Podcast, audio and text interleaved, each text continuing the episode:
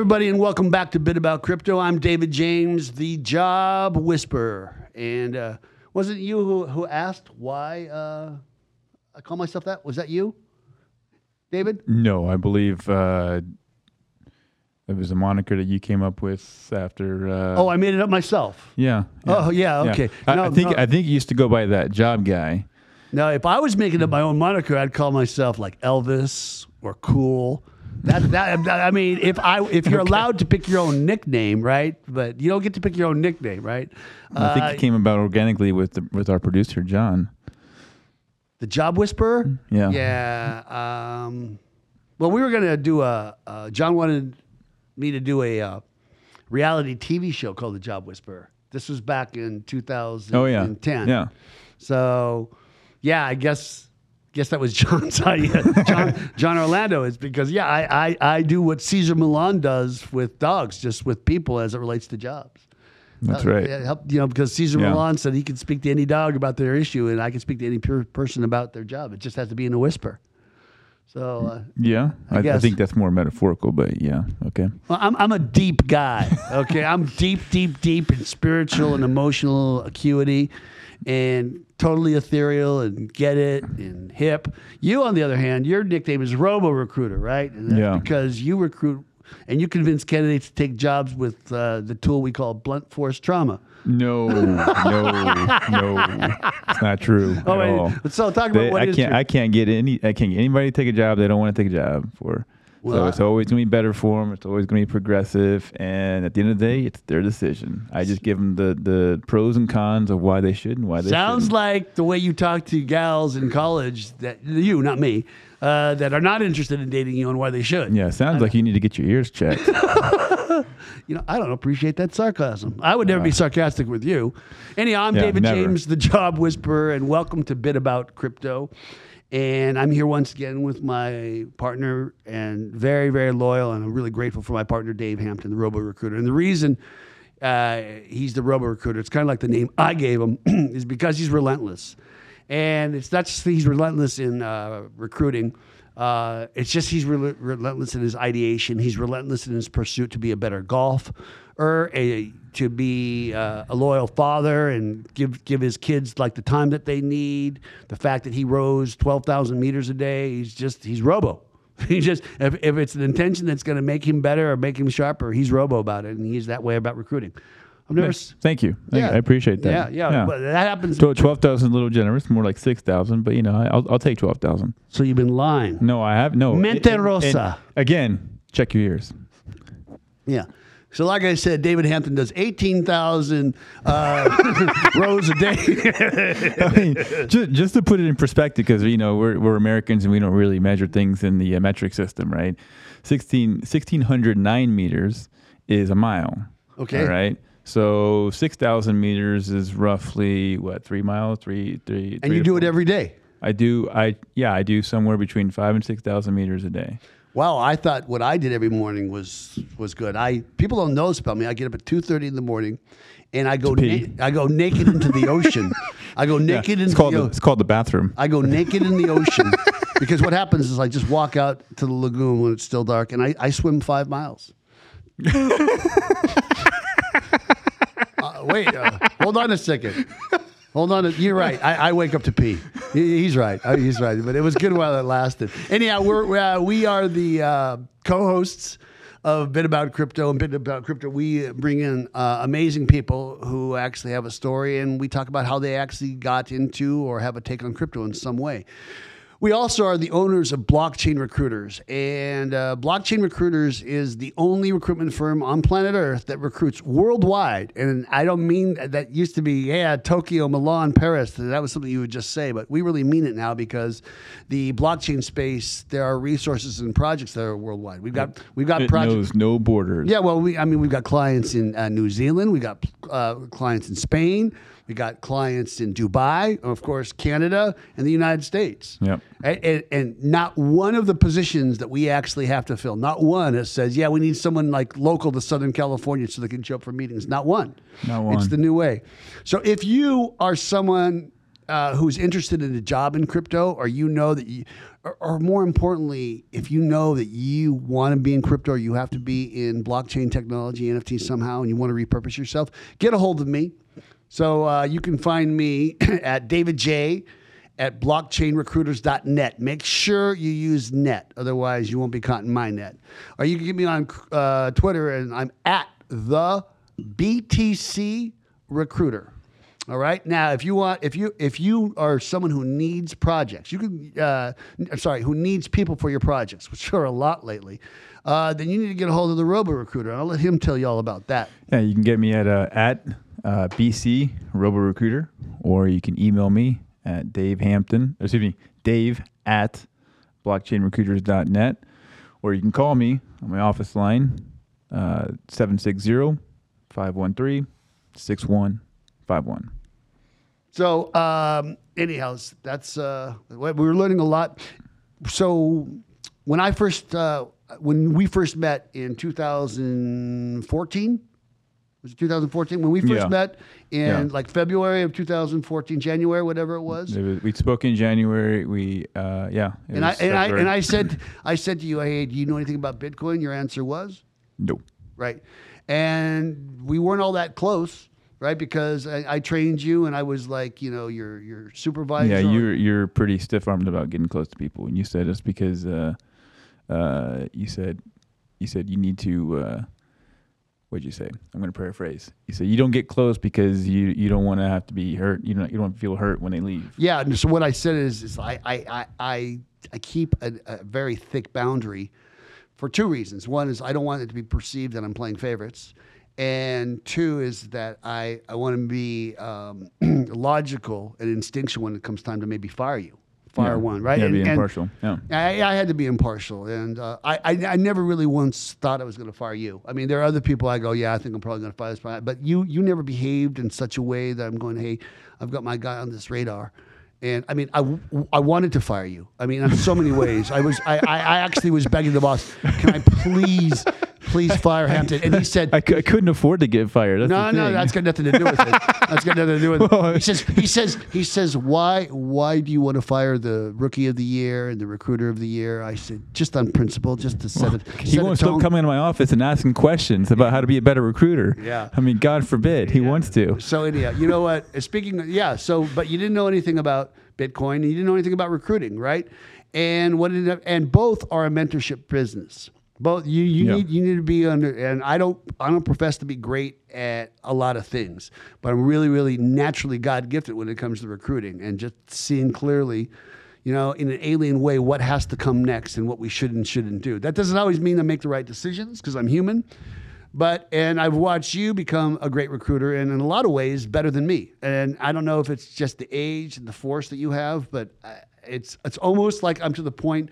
If I was like at the age I started, I wish I would have come work for you now. And I just it's maybe I'm going to be asking for a loan because I'm giving you all these compliments, right? Um, but it also, but back to the the Bitcoin thing right? You didn't know anything about it, and then in 2017, when we actually uh, were still partners, you uh, you literally um, you watch me. I was heavy on the Bitcoin, and I was I was into this thing, and you you you had a healthy like respect, like you do to a flame. It's like okay, I'm watching. I'm, I'll get close enough to get warm, and then you didn't get really orange pilled until like I think 2019, right? And then about then, 2019, you said okay. When it was about 7,000. Yeah, yeah, about exactly what it was. And to the to the point of that, the reason we're talking about you as a recruiter, and mentorship business, and Bitcoin, our our our next guest, uh, who Steve uh, Stephen Dolly. Stephen. Stephen Dolly. Yeah, yeah. It's sorry, the PH throws me off. Yeah, it's not it's not like Stephen Curry. It's Stephen. So it's Stephen. Okay, Dolly. you, now because of you, not only are we going to start the show over, but you're not going to be So co-hosting. Stephen Dolly was a recruiter. Play the play, He- Travis. he play was- play the music he- again. He came up. Welcome to Bit About Crypto. huh? cut, cut off Hampton's mic. Yeah. Anyhow, hey, with no further ado, Not I, surprising. I, c- come on in. Come on in. Come on, Steve- Stephen. Stephen Dolly. Come on. Hey, I'm can't take- here. I'm here. Hey, and uh, Yeah. I'm Thank- sorry because of thank you for enduring that. Yeah, hey, and also thanks for coming on the show. We we're out of time, so let's, let's thank our sponsor. So anyhow, yeah. Hey, hey, welcome to Bit About Crypto. Thank you so much, uh, just for for affording yourself the time to be on our show. Um, Absolutely, I appreciate the time, and I'm glad to be here and uh, chat about you know one of my loves. Yeah. So before we get into the, the, the recruiting, the crypto, and the NFT part of your life, do you have a, a poker past as well as some of our other guests? Yeah. Um, you know, I grew up, you know, kind of falling in love with the game of poker. Um, so, you know, I, I hate to age myself. I'm 38, so I grew up right when kind of poker boomed and the online sites came around. So it was a natural game for me to kind of jump into and always was a risk taker. So, you know, got in and, and, you know, played on, unfortunately, some of the sites that got rugged and all that fun stuff. But um, through friendships, really dove in. So, you know, friends with several really successful poker players, which kind of got me really interested. I never would call myself a professional poker player, but I was a successful hobbyist. Um, and I've always been one to try to surround myself with uh, people that are smarter than me and found uh, kind of a circle in Missouri of poker players. Um, we have a really good scene here. Um, so kind of dived in while owning my own business and being able to afford to play and have some free time. Um, you know, really dived into poker. What kind of business? What kind of business did you have?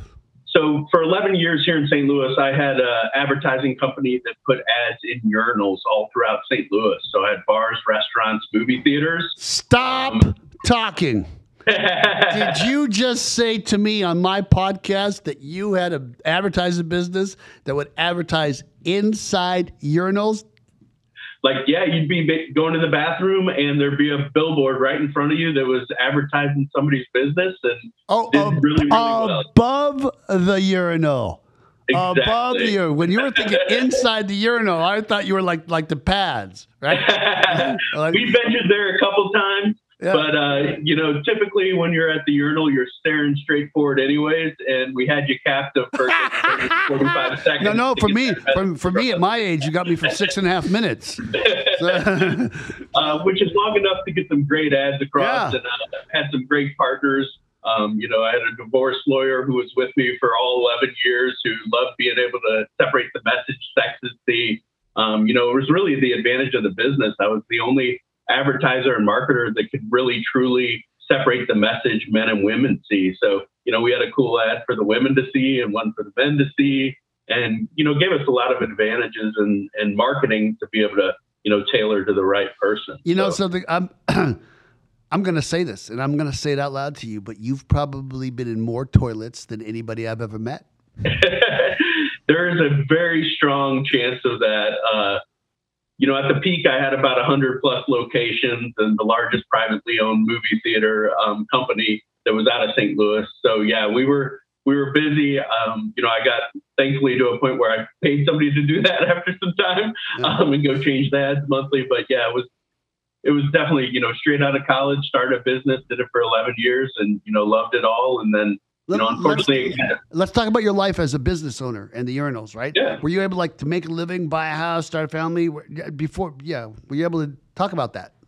Yeah. So, I mean, when you think about it, I was selling paper. So, you know, I had a business account at Kinko's and was literally printing, you know, ads that, you know, most of the time they'd create. Sometimes I'd outsource and create the ads for people. But, you know, literally I was selling paper. So, uh, my costs were super cheap and I had, you know, contracts with all these locations where they just got, uh, you know, percent of whatever I sold into their locations. So it was a really simple business plan. You know, my only upfront cost was the frames to put them up, which, you know, wasn't that expensive when you're buying in bulk. Um, and then it was, you know, if it worked, they stuck with me. I mean, I had people that, you know, were with me for 10 plus years. They liked it. We changed out the ads once a month and, you know, it got to where it was pretty self sufficient of a business. Um, you never would think you could make a living off of it, but um, you know, like men's haircuts places love me. Um, you know, the movie theaters is where I made most of the money because uh, they actually sold more tickets in St. Louis than the Blues, Rams, and Cardinals combined, over five million. So just being able to sell those impressions um, you know, was a no brainer and I was affordable, you know, so, for a thousand bucks so, a month. So, so, so I'm at the urinal in the movie theater in St. Louis, my favorite place, by the way. I like the one on the left because that's the good flush, but anyhow, I'm going to. um, and I'm looking at your urinal advertising, how do you mon- how do we know that the purchase or the call to action that I spend comes from your efforts and not say a radio jingle? So, you know, for like restaurants that were close to, um, you know, movie theaters, we do like promotions, bring in your ticket stub and get, you know, a free appetizer with a $20 purchase. Um, and then typically, you know, most of my advertisers would ask their customers, you know, if somebody came to the divorce lawyer and he said, you know, where did you hear about me? It's we're pretty memorable, and people would say, Yeah. I saw you at the urinal." yeah. So are, are there are, are there? I I could see how a divorce lawyer or someone like represents dads would be good at the urinal of a bar, right? Yeah. I, I just I I sorry dads, I'm just keeping it real. I just think that that what what else were some of your more successful? Uh, Uh, you know, it, it was a wide spectrum. Um, I was really surprised with some of them that worked really, really well. I mean, car dealerships loved us. Um, you know, it was we were affordable. I mean, that was my main advantage. Um, you know, for a thousand dollars a month, I could put you in a in hundred plus locations throughout St. Louis and get you, you know, just a ton of impressions. And you know, most people aren't familiar with marketing, but you know, when you get into the grand scope of you know cost per thousand, um, you know, it's it's expensive out there, and we were really affordable, and it worked. So, um, you know, everything from the ideal images, the spas for women, the you know men's haircuts, sports clips, you know, the knockout type locations did really well with us. what's the, Um, what's the benefit of uh, t- to the bar? Why does the bar say sure you can put it in? Why does the bar? Oh, I give them, I get, I gave them a little cut. So usually it was about ten percent of whatever I sold in. So it's free money. You know, it was optimizing space they had that um, wasn't being used. Yeah, and was when you walk into an essentially. establishment, you know, a, even a successful bar, the owner sometimes is lucky to make sixty grand a year, and they bust their ass. So, uh, you know, when you can offer to give them a little extra money that they do nothing for, it's a pretty easy sell. Well, it's funny because the way you're talking, right? If I was like talking to you, if I was hiring and training a recruiter, you naturally have that thing. It, it's like, do you, do you golf at all? Have you ever golfed? I have, yeah. Okay, so you can teach swing, you can teach everything, but what you can't teach is you can't teach feel. You can't teach, and, and if you lack feel, you're always going to be you know, sculling that 20 yard shot over the green with your wedge. You just, be, it's just how it is, or you're going to put it too far. Yeah, and I think that's what drove me into poker a little bit too. You know, the feel and making right decisions. Yeah, so let's talk. We're gonna, but but I want to talk about just recruiting, right? You intuitively say, "What these people need candidates, and I can find these candidates here." So intuitively, I can make this matching, right? You you already had that dot connecting ability in your head, which brings us to the next thing. So I'm assuming maybe the recession of 2008. So Killed it's a fun you? story. Well, not funny, I guess.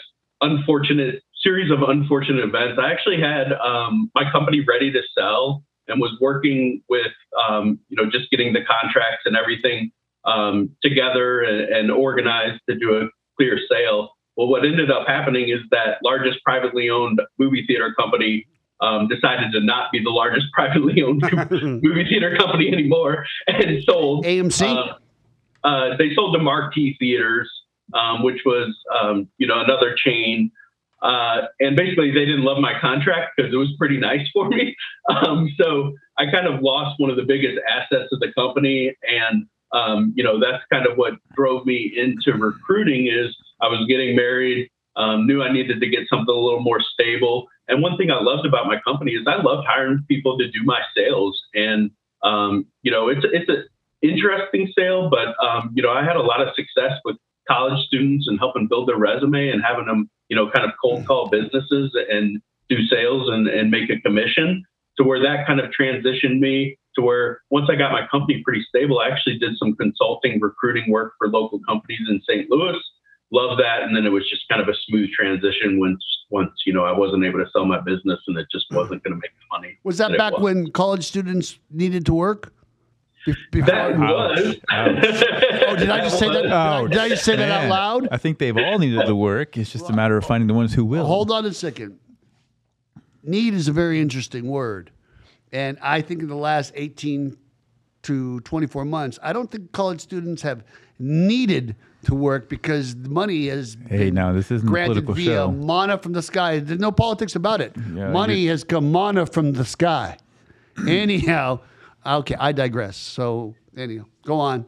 Thank you. Yeah, so uh, it got me into recruiting. Um, I ended up being a talent manager for uh, one of the largest newborn photography companies that was based out of St. Louis, um, and then uh, ended up getting into recruiting for a distribution company here in St. Louis as well. Before kind of deciding, and my entrepreneur spirit kind of came back, and thankfully with the success I did have in the crypto realm, um, you know, this year was able to kind of uh, hang up the cleats from the corporate world and get back into you know Neon Dream Studio, which you know I co-founded and is in the whole uh, NFT space. Although we're going to unpack just a little bit more. So tell me about you growing up. What kind of family you're from? Uh, brothers, sisters. What your mom and dad do? Yeah, so uh, I, I came from a, a, family here in St. Louis. My dad was in the commercial, um, you know, banking industry, and my mom was actually in human resources. So I think that's where some of that fell back, seeing her kind of work in that industry. So it was kind of a natural thing that I kind of picked up on. Um, just me and my sister Mindy uh, grew up in St. Louis, you know, uh, going to, you know, most people probably don't know, but like Pattonville Parkway North, uh, when you're in St. Louis, that's the question everybody asks, you know, what high school and where did you go to school? Uh, but uh, yeah, so good family. Um, you know, they divorced, uh, you know, later in my life and kind of each, you know, moved on in their own direction. But yeah, great upbringing, and you know, I think they did well in setting me up for success. Success. Interesting. All right. So uh, when you get into human resources, it says you worked at Workplace Partners. Was that the new photo place? No, that was the consulting work I kind of did on the side, um, where I did work for some small businesses here in St. Louis that um, basically, my niche for that company was I partnered with small business owners who didn't have the need for a full time HR person, but at the time were too busy to actually handle the recruiting process. So I'd meet with that small business owner, kind of figure out their needs, and I'd handle everything from them, from posting the jobs, doing initial interviews. And basically, my role was to set them up with three or four strong candidates so they can just do that final interview, offer a job, and save them a lot of time and money. Interesting. So, uh, and then you left that, you, you stopped doing that, and you, the last like corporate gig you had was with uh, Bunzl. Bunzl, yeah, that was a Bunzl. large. Okay. Yep, and that was a large distribution company. Um, you know, huge company, uh, like 13 billion plus in sales. You know, hundreds of uh, warehouses across the globe. Um, so I was doing recruiting for uh, you know, a lot of uh, distribution jobs. So, you know, warehouse um, work really was a big need um, since, you know, especially everything that's gone on with COVID and the job market. So, you know, I was spending, you know, full time hours trying to keep our, uh, you know, warehouses that needed help staffed up um, by basically kind of doing a similar thing at Workplace Partners, but we'd, uh, you know, we'd call them hotspots. And when it got a, a location got to where you know they were in a little bit of desperate need, we'd kind of take it off the warehouse management team, um, own the recruiting process, and just keep get people in the door so they can do the final interview. Because as you guys know, if you don't reach out to candidates quickly in this market, you lose them. And they were finding that you know uh, they were busy running warehouses, and sometimes if you wait a week to look at those applicants, the best ones are already gone. So they brought in our team to kind of own that and make their life a lot easier. So, um, how did crypto find you? So crypto found me um, thanks to Black Friday with uh, poker. Uh, you know, basically everybody got forced to play on you know a site called America's Card Room, um, and their main you know way to put money on and offline was Bitcoin. So um, kind of forced as I enjoyed playing what, the game. What year was this? Oh, man. I'm pretty. I mean, I know Black Friday right? It was. That's got to be 12, 13 years ago now. I mean, yeah, time flies. It was like 2011, I think it was, right? Was it? Yeah. Was this the 10 year anniversary? So that happened. And then, you know, a couple of the sites that survived were ones not based in the US. Um, this one specifically was out of Costa Rica. And they tailored to American players and, you know, let people play with Bitcoin. So, um, you know, to be able to deposit and then cash out you know, my my hand was a little bit forced. Um, yeah, it was tax day. It was Friday, April fifteenth, two thousand eleven. Yeah, because yep. I, I, I I had a, a huge amount of money in Poker Stars. Yep. Right. Yeah, and you know you you know who was smart about this was Party Poker. Party Poker got out of the United States. They saw the writing on the wall. They said, yeah, and, and the reason George George Bush, uh, not George George well, George Bush started it, is because I, I, I said this on a, another podcast that they thought that the Al Qaeda was using it to actually bring money from Karachi to you know six guys uh, in an apartment in Brooklyn, right? Where they they would just literally have to sh- put twenty dollars in, like literally Western Union twenty dollars to the account. then they go. I mean, my first deposit to Poker Stars was via Western Union. You know, I was an 18 year old kid, and you know went to a local Western Union, you know, place and spent hundred bucks to be able to play the first time. You know, when I Hold on was probably 18 years old. Let me ask you a question. So you are you telling me that you have actually used your name, your legal name, to Western Union money to Poker Stars? Yes or no? Yes. Okay. Yes. I, I have too. And let me just tell you something. When's the last time you have tried to actually Western Union under your name? I couldn't tell you. Probably that one. Yeah, let, me, let, me, let me tell you something. I got a, I got a surprise for you. They part part of the Western Union's way of actually settling with the Justice Department over all that money laundering stuff was anybody who actually ever sent anybody to Poker Stars or Party Poker or Poker Trap or whatever it is, you you my friend like me are ineligible for actually making a Western Union transfer for life. You are barred. oh wow, I didn't know that. But you want to you want to know something? I don't care. You It wanna doesn't know, matter You want to know why? Because Bitcoin. That's why. It doesn't Because matter. uh, yeah, Western Union. I, Because of strike. I, I actually wear that as a, Because a, a badge of honor. But anyway, I just I wanted to share that to you. Yeah. you're you're making me want to go test it and just try to send a friend 20 Yeah. bucks. No, no. and see what Send it to me. Well, no, no. So send it to me. Yeah, I, I, I'm not barred, so I can actually. no, no, receive. no. You are because you're associated now with two, not one, Yep. but two of us. So Not by name. Uh, that's right. So okay, so so that so you start so 2011. That's even before I got into Bitcoin. Right? I got Bitcoin like Yeah, and it was probably 2014 the first time I used transactions. Um, it was the, you know, I played on Seals with Clubs, which was a, a Bitcoin poker site that was around for a little bit before the feds didn't love it and shut that down. Um, but that was a pure Bitcoin poker site that I played on a little bit as well. Um, and, you know, just started to kind of just dive into the whole crypto and realized that it, it really is revolutionary and that, you know, with everything I was seeing with the deflation of the dollar and, um, you know, the printing of money that regardless of party is happening, you know, the whole idea of a currency based on what the last person paid that has a limited supply that really is depreciating in its own right just from people um, you hear about stories of people losing a million bitcoin in a you know in a on a hard drive in a dumpster somewhere you know millions of dollars Yeah, well, not a um, million Bitcoin, but Yeah, a, not a million Bitcoin. No, no, but there, there, there, there is a guy. I think he's in Holland, and what happens is he had what is the equivalent of five hundred million dollars worth of Bitcoin, right? So it's about a thousand, right? I think it's a little bit more because it was like five hundred million back then, and literally he he has he has paid money for like you know, like a sonar scanner to find the part of the dump on where he thinks the hard drive is, right? Because he had it on two hard drives. Do you, did you know the story, David? No. Yeah, he had it on two hard drives. He says, the A, hard drive A has the Bitcoin. Hard drive B, actually, I don't need anymore. Well, somehow, girlfriend, somebody threw the Bitcoin drive away and kept the one that he didn't need. So he has lobbied. Uh, it's like the Netherlands or the Dutch government or the Norwegian government.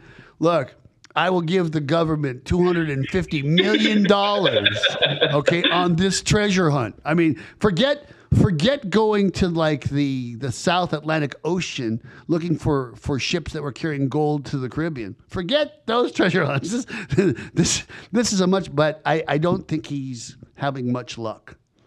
Yeah he has not been successful but i mean if i had that much money that i thought was in a dumpster i would probably be uh, offering percents to people No, to no, be he, digging he- well. no he, he's probably like he, he he digs at night, right? His, his nails are. He went from like having a manicure and like being ran around in the rolls to now he's like his teeth are bad and he's like digging at night. I know it's here somewhere, right? He's obsessed. He's totally gone. I, I'm not saying that's really happening, but I could see how that could happen. i just am glad i'm not in that predicament let's just say that Yeah, you know. Know, it, it, it's it's kind of a funny thing. I was having a conversation with, with somebody else. we were talking about backup phrases, right? And the question was posed: What if you all of a sudden found a backup phrase, just a random backup phrase? Would you like log in and take the coins?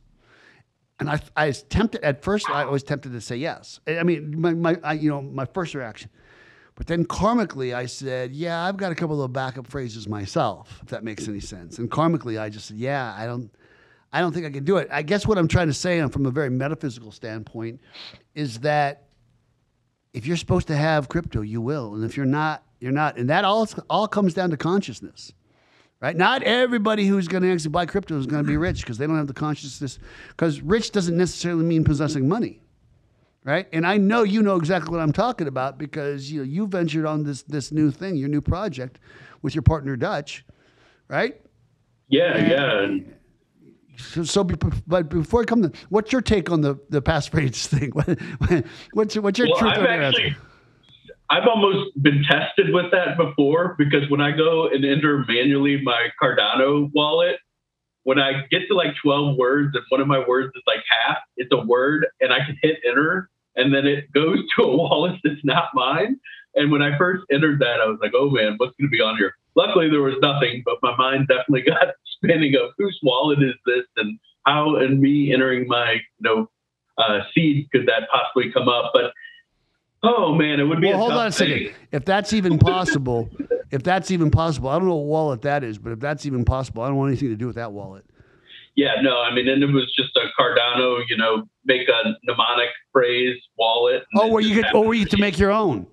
Yeah, to yeah. make your own. Oh no, so, thank you. Yeah. So, um, but yeah, I mean, it's it's such a hard thing. I mean, morally, I I'd want to say I wouldn't, but you know, with the blockchain not being able to find the owner anyways, it's like it's a hard conundrum because it's like well, what if this just is never used? Like, yeah, but it can change my family's but, life. But it also, you know, eh, have have I like fled government tyranny, and am I like in some South American country just living off fruit off trees, right? So it all has to do with circumstance. It's real easy for me to like to to to make a judgment from on high. Yeah, of course I would. I would. I think I would, what I do is I try to first find out whose wallet it was, and if it could be proven, then I would try to help them out. But if it came to where a year of me searching, it would be mine. Yeah. Sorry. Well, that, that, that, that's a lot of work for thirty dollars worth of uh, Cardano. But anyhow, right. I digress. So, so let's let's talk about. All right. So you talked to me about how you found Bitcoin through you know the poker site, and so it must have been like five ten bucks when you were getting it. Yeah, I think my first cash out from America's Card Room was at like 625. Um, and then Bitcoin went back down to like 200. Um, it was kind of that time frame. And then, you know, oh, kind of made. Oh, yeah. You said 2014. I'm thinking 2011. Yeah. My bad. Yeah. Yeah. Right. Yeah. Okay. So it was like 625. And then it, in the next few months, I think it flipped down to like the 200, right around 200. And then it kind of started its moon mission past a thousand. So that was kind of the first the first cash out on my Coinbase account was, um, yeah, Bitcoin was 625. Um, that's where I kind of got in. And then, you know, obviously I think everybody's progression is just looking what other, you know, cryptocurrencies are out there. Um, so I started, um, you know, playing around on Binance and, and, you know, um, some of the other sites, some that aren't even in existence anymore, like Cryptopia, where I'm still dealing with trying to get a claim of some of the money that was hacked off there back. Uh, but just kind of dived into the whole, uh, for lack of a better word, uh, shit coins, um, and uh, you know traded successfully, did pretty well. Um, you know, um, playing that game, and then um, you know in January of this year uh, is when I kind of dived into. Uh, you know, I was somewhat early to NBA Top Shot. Um, you know, entering around January 17th um, which was before the boom. You know, I, I, got into NBA Top Shot when you could actually buy packs and not have the queue and not the frustration of you know waiting forever to get one pack for nine dollars. So got in like at the perfect time there, uh, made some money, and then kind of dived full steam into NFTs. Um, minted, you know, speaking of that Cardano wallet, I minted like SpaceBudz, which is the you know blue chip on Cardano for NFTs.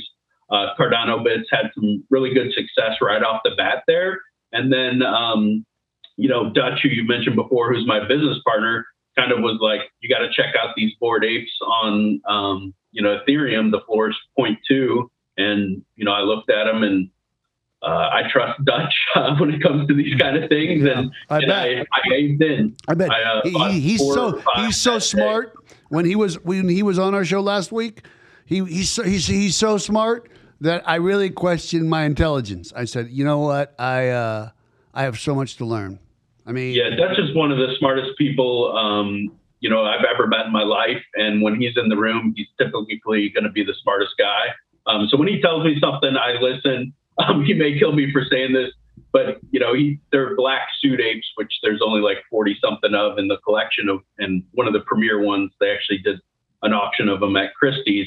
He he literally told me I'd give uh, you know my left nut to buy one of these, so I just bought it. I was like, okay, that's enough. If you're willing to do that, I'll buy one. So you know, my first Bored Ape purchase when the floor was 0.2 was a 2.5 Ethereum, um, you know, rare uh, gold suit or not gold suit, black suit ape. There was a death bot, um, you know, the captain hat and all that, and then bought three or four as well that same day, and kind of just leaped into there so at the right time. so so uh, be, before we uh, we go to that, let's just talk about your relationship with cryptocurrency and the currency portion of it, not the NFT portion of it, right? So you, hmm. you're, you're doing Bitcoin in 2014. You're cashing out.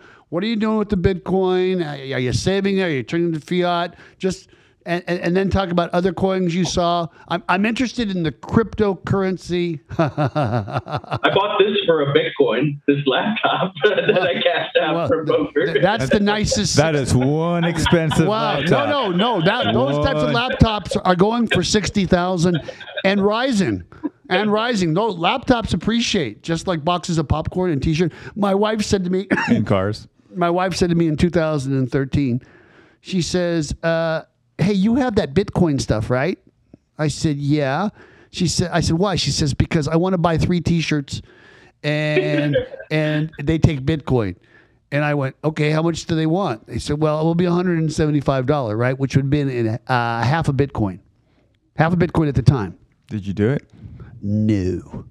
All right, but I was th- just thinking about you know having three ten thousand dollar T-shirts. I'm just uh, that's at today's prices. So, anyhow, okay. So you, Yeah. bu- you you bought the laptop. So yeah, basically you just thought that Bitcoin grew on trees, and then tell tell me tell me the part of your life where it actually you started t- thinking about it. It's Store Valley. the Store story about yeah that part of it. So I don't know if I ever thought of it as really a store of value, but just an incredible investment opportunity and saw the new coins and the insane returns that some of them had.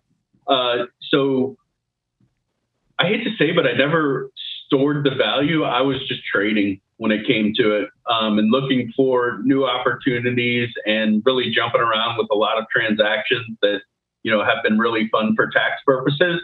Um, but I hate to say that I never feel like I just held it as a store value. I always had it moving and, and investing in new things. So, you know, buying Link when it was, you know, 17 cents, um, you know, things like that on Binance. Um, you know, unfortunately, I have a history of buying and then flipping out of things a little bit too early.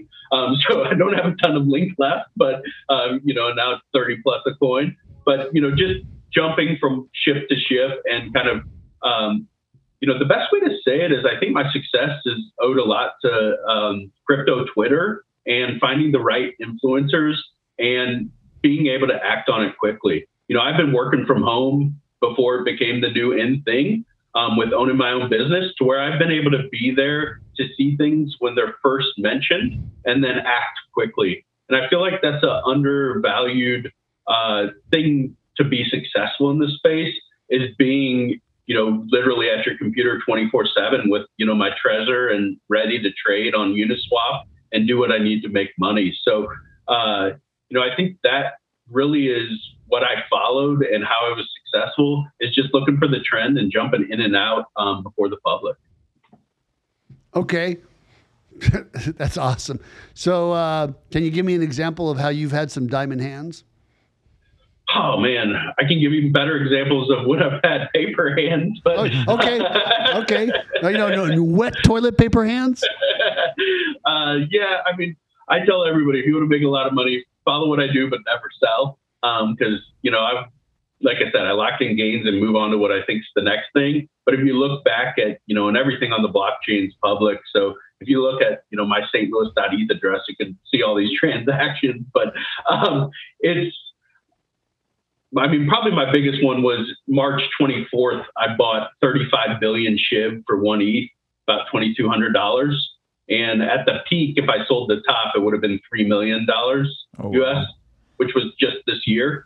Um, I sold it for like a 10x, which I thought was a huge home run. Um, but I obviously underestimated SHIB and, and the memeness of it um, because, you know, I literally for one ETH got, you know, 35 billion SHIB, which it- today is still one and a half It- it's it's funny that you say this because there there's a uh, a podcast uh, mentor called the Modern Investor. I listen to him every morning. I think David does too. He puts and he's he's no hype. He doesn't pitch coins. He just talks about what's going on. I've learned so much about crypto from him, just conceptually thinking about what's going on because he just aggregates news and he filters what's real and what's not. And I remember I hear him talking about Dogecoin, and I watch Doge, Doge, Doge, Doge, Doge. I, I've never touched Doge. And I remember it was right, I think, right when COVID started, call it May of 2020. He says, Hey, there's this whole Shiba Inu thing. And I literally, literally said, I'm buying $1,000 of Shiba today, right? But for me, right, I, you had, you had to buy it on Coinbase. Uh, not Coinbase, uh, sorry, sorry. Uh, uh, Uniswap, probably. no, no, no, no, no. It wasn't you. I, you know, I didn't have a MetaMask back then. It was. I just uh, y- y- Binance. You had to buy it on Binance. Okay. Right. And I couldn't get an account. I tried to get an account. Right. And I think it's a year and a half later, and I'm still waiting for uh, compliance to call me back. Right. I. I, I yeah, they they had an interesting thing where they went from Binance to Binance.us to where you know I had to get everything out of my Binance account, and then when they opened Binance US, they were really regulatory, like Coinbase, and you know Yeah. all the stuff I was trading, I couldn't even hold. Yeah, it wasn't even that. This So- was before Binance US. It was I, Yeah. I was trying to get on Binance, Yeah. and it's just like, hey, upload your your your docs. Hey, Mm-hmm. we don't have your docs. Upload your docs. I can't get any customer support or anything like that. And I just said, you know, it's just not meant to be. But that that thousand dollars would have been over a hundred million. I would have made a hundred million dollars. A hundred million. And it's crazy because a lot of people don't realize that, but there's these opportunities that come up all the time to make life changing Yeah. money. I mean, you know, the SHIB literally was March of this year. So, But- you know, but- one trade for 2200 bucks and, you know, could make you a millionaire. But there's no way I would have let it ride to 100 million. I know me, right? I mean, I, I, for you know, for for for the for the yeah for the price it was. But what I'm trying to say is, but to be honest with you, 100, 100, 100 million at the at the high water mark, you know, uh, around like October of of this year, right? But now, right where we are is it would be 50 million. I would have lost half of it, right? right? you survive. Right, but what, what I'm saying is, is that's that's that. So, and I'm also a year ago. Okay, so you know we've been in the blockchain space. I said to David, we have to like fire all of our construction clients and just start in the the uh, the blockchain space. We had no clients. We and we just started aggregating candidates. And it, uh, talk about a leap of faith, right? And um, we actually did that. And a year ago, nobody was talking about NFTs. All our clients, everyone we were looking for, they were actually doing some type of blockchain project, right? May, maybe an NFT in, yeah. in the respect of like like Super World, right, where they're going to do an NFT of the whole world or anything like that. But this whole NFT, like apes and all this other kind of stuff, that was just not, not even in the sphere of consciousness. Nobody was talking about the NFTs, right? People wasn't none of the, none of this was happening. It's just and the funny thing about it is, is what's the first thing I learned? Right, I'm 57. What's the first thing I learned? Make money. All right. The next thing I learned is I saw getting debased or the inflation going.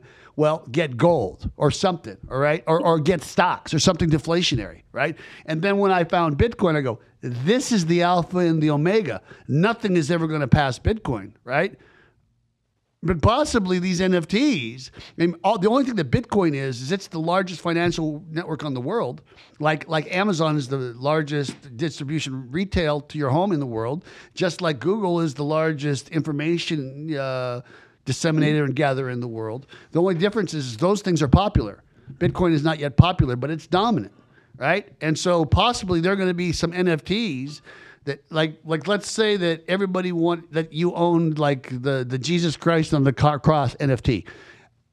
Virtually everybody knows who that dude is, right? Not everybody knows who Kobe Bryant is in the watch, right? But so all of a sudden that that that coin or that that NFT or or the portions of the contracts thereof could be like, yeah, I bought Dubai, right? I mean, I'm just I'm just saying, and I, I want you to speak in that quantum leap because very rarely can I speak about someone who's got a relationship with Bitcoin.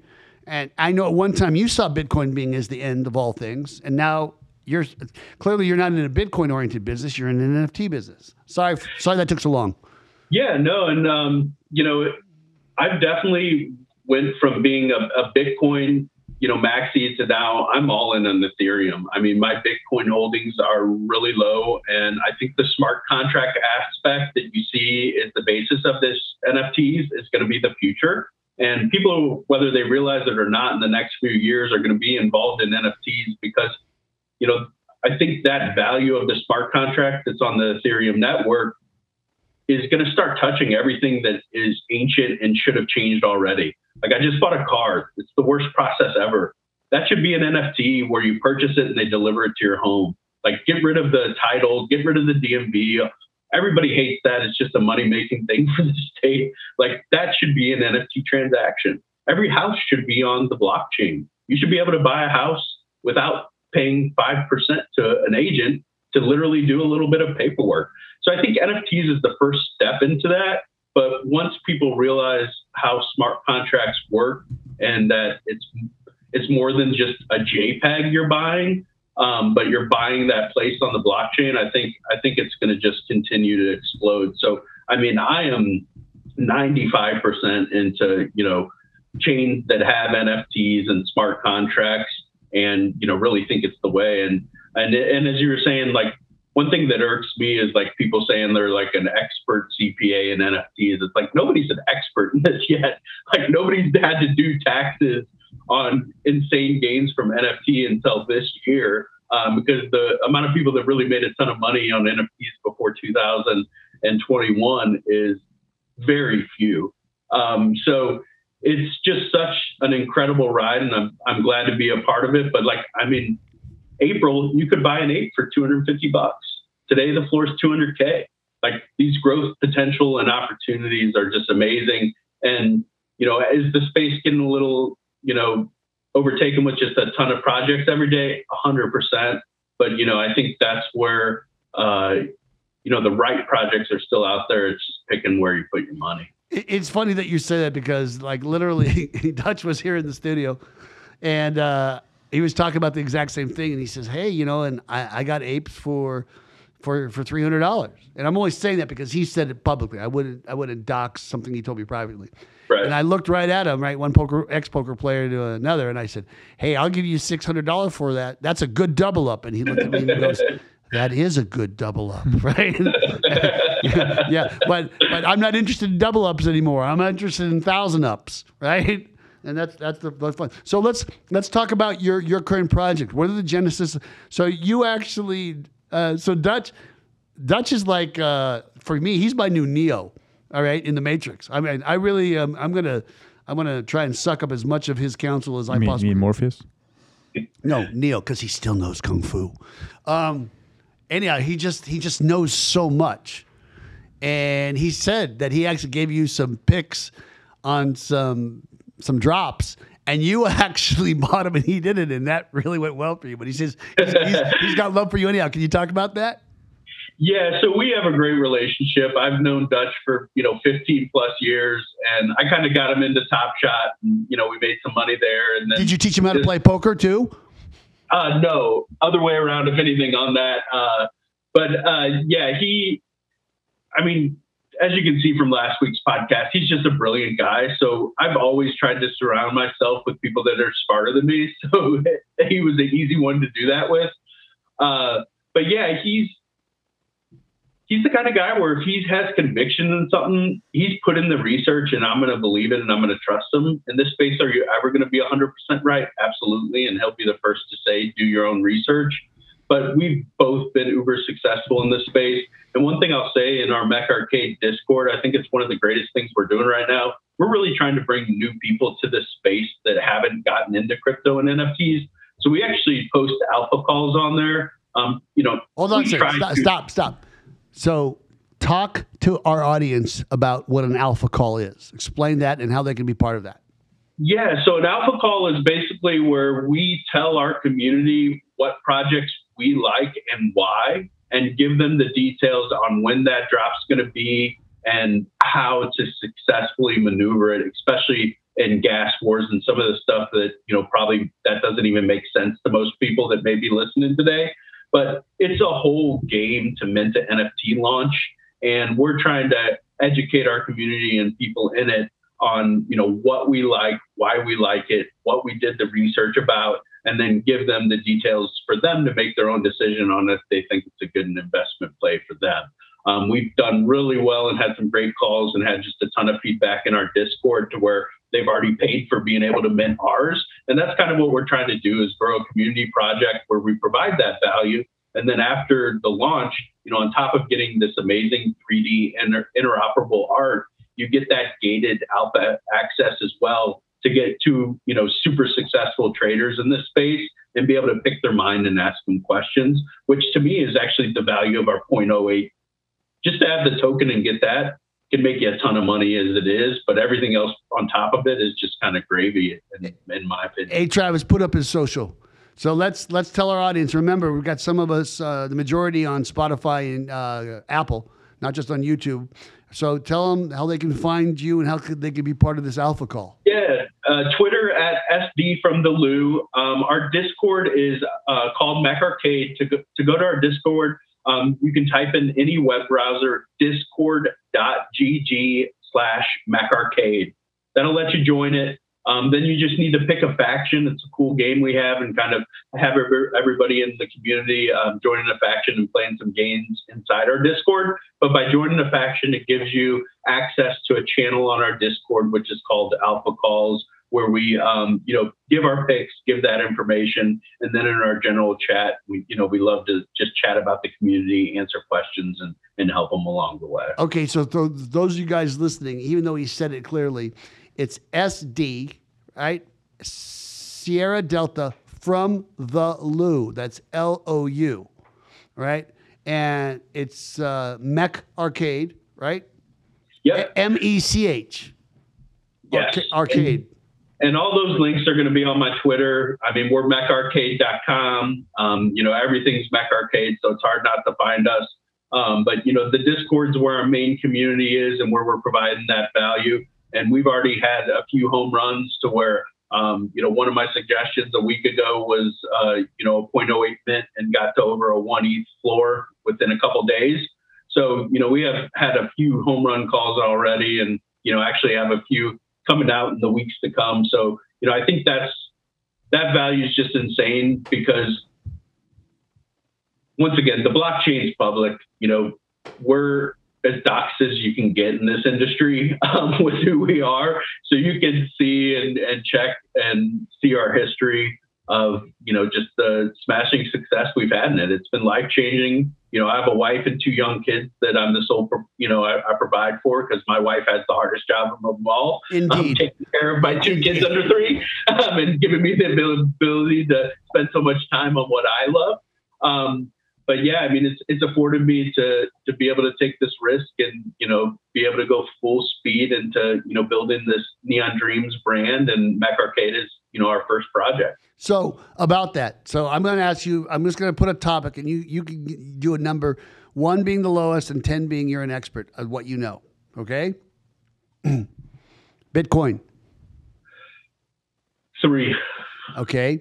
NFTs. nine, Okay. Putting ads up in urinals. ten. Re- re- recruiting. I'd say ten. Okay. Um, he- hex. Two, Pulse chain. three. Okay. All right. So, um, what advice would you actually give to listeners as far as entering the crypto space in any type of capacity on a very macro scale? So the whole crypto NFT space to me is one of the most um, friendly communities out there. So I tell everyone to immerse themselves into it. Um, get on, you know, Twitter, um, follow some of the influencers. Um, I think most of us in the space realize to continue the growth of not just crypto but NFTs as well is to get new people involved and to get them to understand it and the value that it provides. So to me, that's that's that's really what it's all about is immersing yourself into it. Um, there's YouTube videos out there. You know, obviously, you always do your own research and don't tr- just trust blindly an influencer. But there's enough information out in the space to where if you dive in and put in the time, you can learn everything about anything. And it's just really, it's something I I, I think I has helped me just succeed in life in general. Is if anybody can take anything from this, and kind of my big thing is trust your instincts. Like when you are in anything, whether it's uh, interview or you know accepting a job offer or looking at a project to mint, like that's what you have to do. You trust your instincts, and first impressions are typically right. Um, so that's that's how I trade, and that's that's how I, I pick projects. I trust my instincts. Am I wrong a lot? Of course, but if you have more home runs than strikeouts, it's pretty easy to be somewhat successful in this space. Yeah, you don't. Need, you could actually even have more strikeouts than home runs right? Because it's, oh, yeah. so, it's so asymmetric in the returns. So I want to just comment on one thing because you said that the uh, crypto community and that that's pretty much everybody, blockchain, NFT, you know, cryptocurrency, whatever that is. They're such a nice community, and I've got a theory on why that is. because you know most competitive things like these are our trade secrets this is the way we do business this is the coca-cola secret sauce this is the way jack in the box makes their special secret sauce that we protect that. There's not enough. We don't have the budget. And all, how many times did you recruit when they said, you know, when you lost a deal over two thousand bucks, right? It's like the guy wanted one twenty seven and they wanted to pay one twenty five or whatever it is. It's like I, I, had that happen at Disney. It's like we don't have the money. You made six billion dollars in profit. I assure you, you have the money right? But but crypto is is the first thing I've ever seen that that it enters the consciousness, it enters somebody's wallet, and then usually it becomes abundance. It manifests abundance, and there's enough for me. I mean, I, I, I can't tell you how often I, I go and I just give people five dollars worth of Bitcoin, just because, just because, just to get you started right? And I, I learned that from Mike Smith. Remember how mm-hmm. Mike Smith was doing that? I said, yeah. well, you know, because we were at BitBlockBoom, and he's just giving everybody. he's talking about people like in the Denny's. Hey, download this wallet right now. I'll give you five bucks, and, and that's the proliferation it takes. It's because from from what he started with for what it is right now, there's a lot of five bucks to give. But anyhow, Stephen Dawley, I can't thank you enough for being on our show. Um, I was, it was a pleasure. It was a it was fun time, and I appreciate you having me as well. And uh, love what you guys are doing with this podcast. And uh, you know, obviously, blockchain recruiters coming from a, a, recruiter to see somebody in this space. And one of the first reasons I kind of reached out to you all in the first place and to speak on one of your events prior about you know jobs and and how it's changing. I mean, kudos for getting into this because honestly, if I didn't get into NFTs and this, it's probably where I would have ended up as well as trying to work for you guys and and and recruit jobs. You know, recruiting is a sales job, but you got to sell stuff you love. No, no, no, no, no, no. It's not. It's not. I, it I, I, no, no, it's not. I, it's, I, I, I, disagree as well. yeah, yeah. The, the, but the, but it depends what you how you define sales. If you ask me. So so let me let me explain that to you. Okay. All right. It's like if I let's pretend you and I were like college roommates, right? And your wife is not in the picture, and I say, "Hey, there's a girl I want you to meet." What would you say to me? What does she look like? Sure. what does she look like? But we're college buddies. You trust me. Wait, you, this is college, though. We, right. we cared about that. Stuff? Yeah. right. So, so you, it's like we're in Afghanistan where it's binary, you know, yes or no. I bet you under that burqa she looks good. But anyhow, so you see her, and one of two things are going to happen. Either you're going to say, she looks better than I imagined, or I'm going to kill that guy when I come back. But if you've decided that like there's no no chemistry there, and I'm going to say, hey, I want you to date her again, can I make you? Probably not. And if you just thought she was the most beautiful thing, right? But I didn't want you to see her anymore, could I stop you? Probably not. So when it comes to a job, right? Job, there, there's there's a. If I was to call you on the telephone and say, "Hi, my name is David James," and uh, I don't know how you're going with your wife and your girlfriend right now, but I got a great gal who would be a good wife or a good girlfriend, you'd be offended. It's like you don't know me, you don't know me like that. How dare you, right? But you could be gainfully employed at company X. I say, "Hey, my name is David James. Look, I don't know where you are in your career, but I have a position that I'm looking for, and I thought you'd be a good fit. What are your thoughts?" Well, I'm not interested. What's it paying? Let me close my door. Right. And then all of a sudden, so I personally believe that as a recruiter, you just you find the candidates that have the pain and the hiring authority that comes to pain. And just like the college roommate analogy, mingle. And when I say sales, I think I, I think I think of it in a little bit of a different way. Um, you know, I think I'm, I think I'm thinking of it from this job market to where Oh yeah. Oh yeah. There's not yeah, there's, yeah, there's not enough people who who need to work. Ex- Exactly. So it's not an employer's job market right now. It's an employee's. So as an employer, you have to sell your company and yourself to get the top talent. Okay. That's where I come from with that. Okay, Because I- this job market's insane right Okay, I don't like being made wrong, so uh, Travis, edit this part out. All right, good. hey, hey, thank you so much. And so I just got to give a shout out to Travis and uh, Sticky Paw Studios, our producers. Come on, There you go. Sorry, it was muted. Thank you. Thank you so much. Oh, you want me to put the That's this that, thing? that's your cue. You got one job here. That's your cue, dude. You got one job. Come on, man. Do We're it trying to- again. we're trying to sell for you. Do it again. no, I won't do it again. no. Okay. No. You're lost. All right. You're right. Anyhow, we are not paying the studio for this episode. I'm just, there's going to be a strongly worded letter to the owner. No, this this one's already included in the uh, discount. We are in. Yeah. Well, I'm looking for the discount on the discount. Dave Hampton, Robo Recruiter, my uh, my compadre. Thank you so much for joining me again. Eternally grateful. And I'm uh, David James, the Job Whisperer. And remember, everybody, get whispered.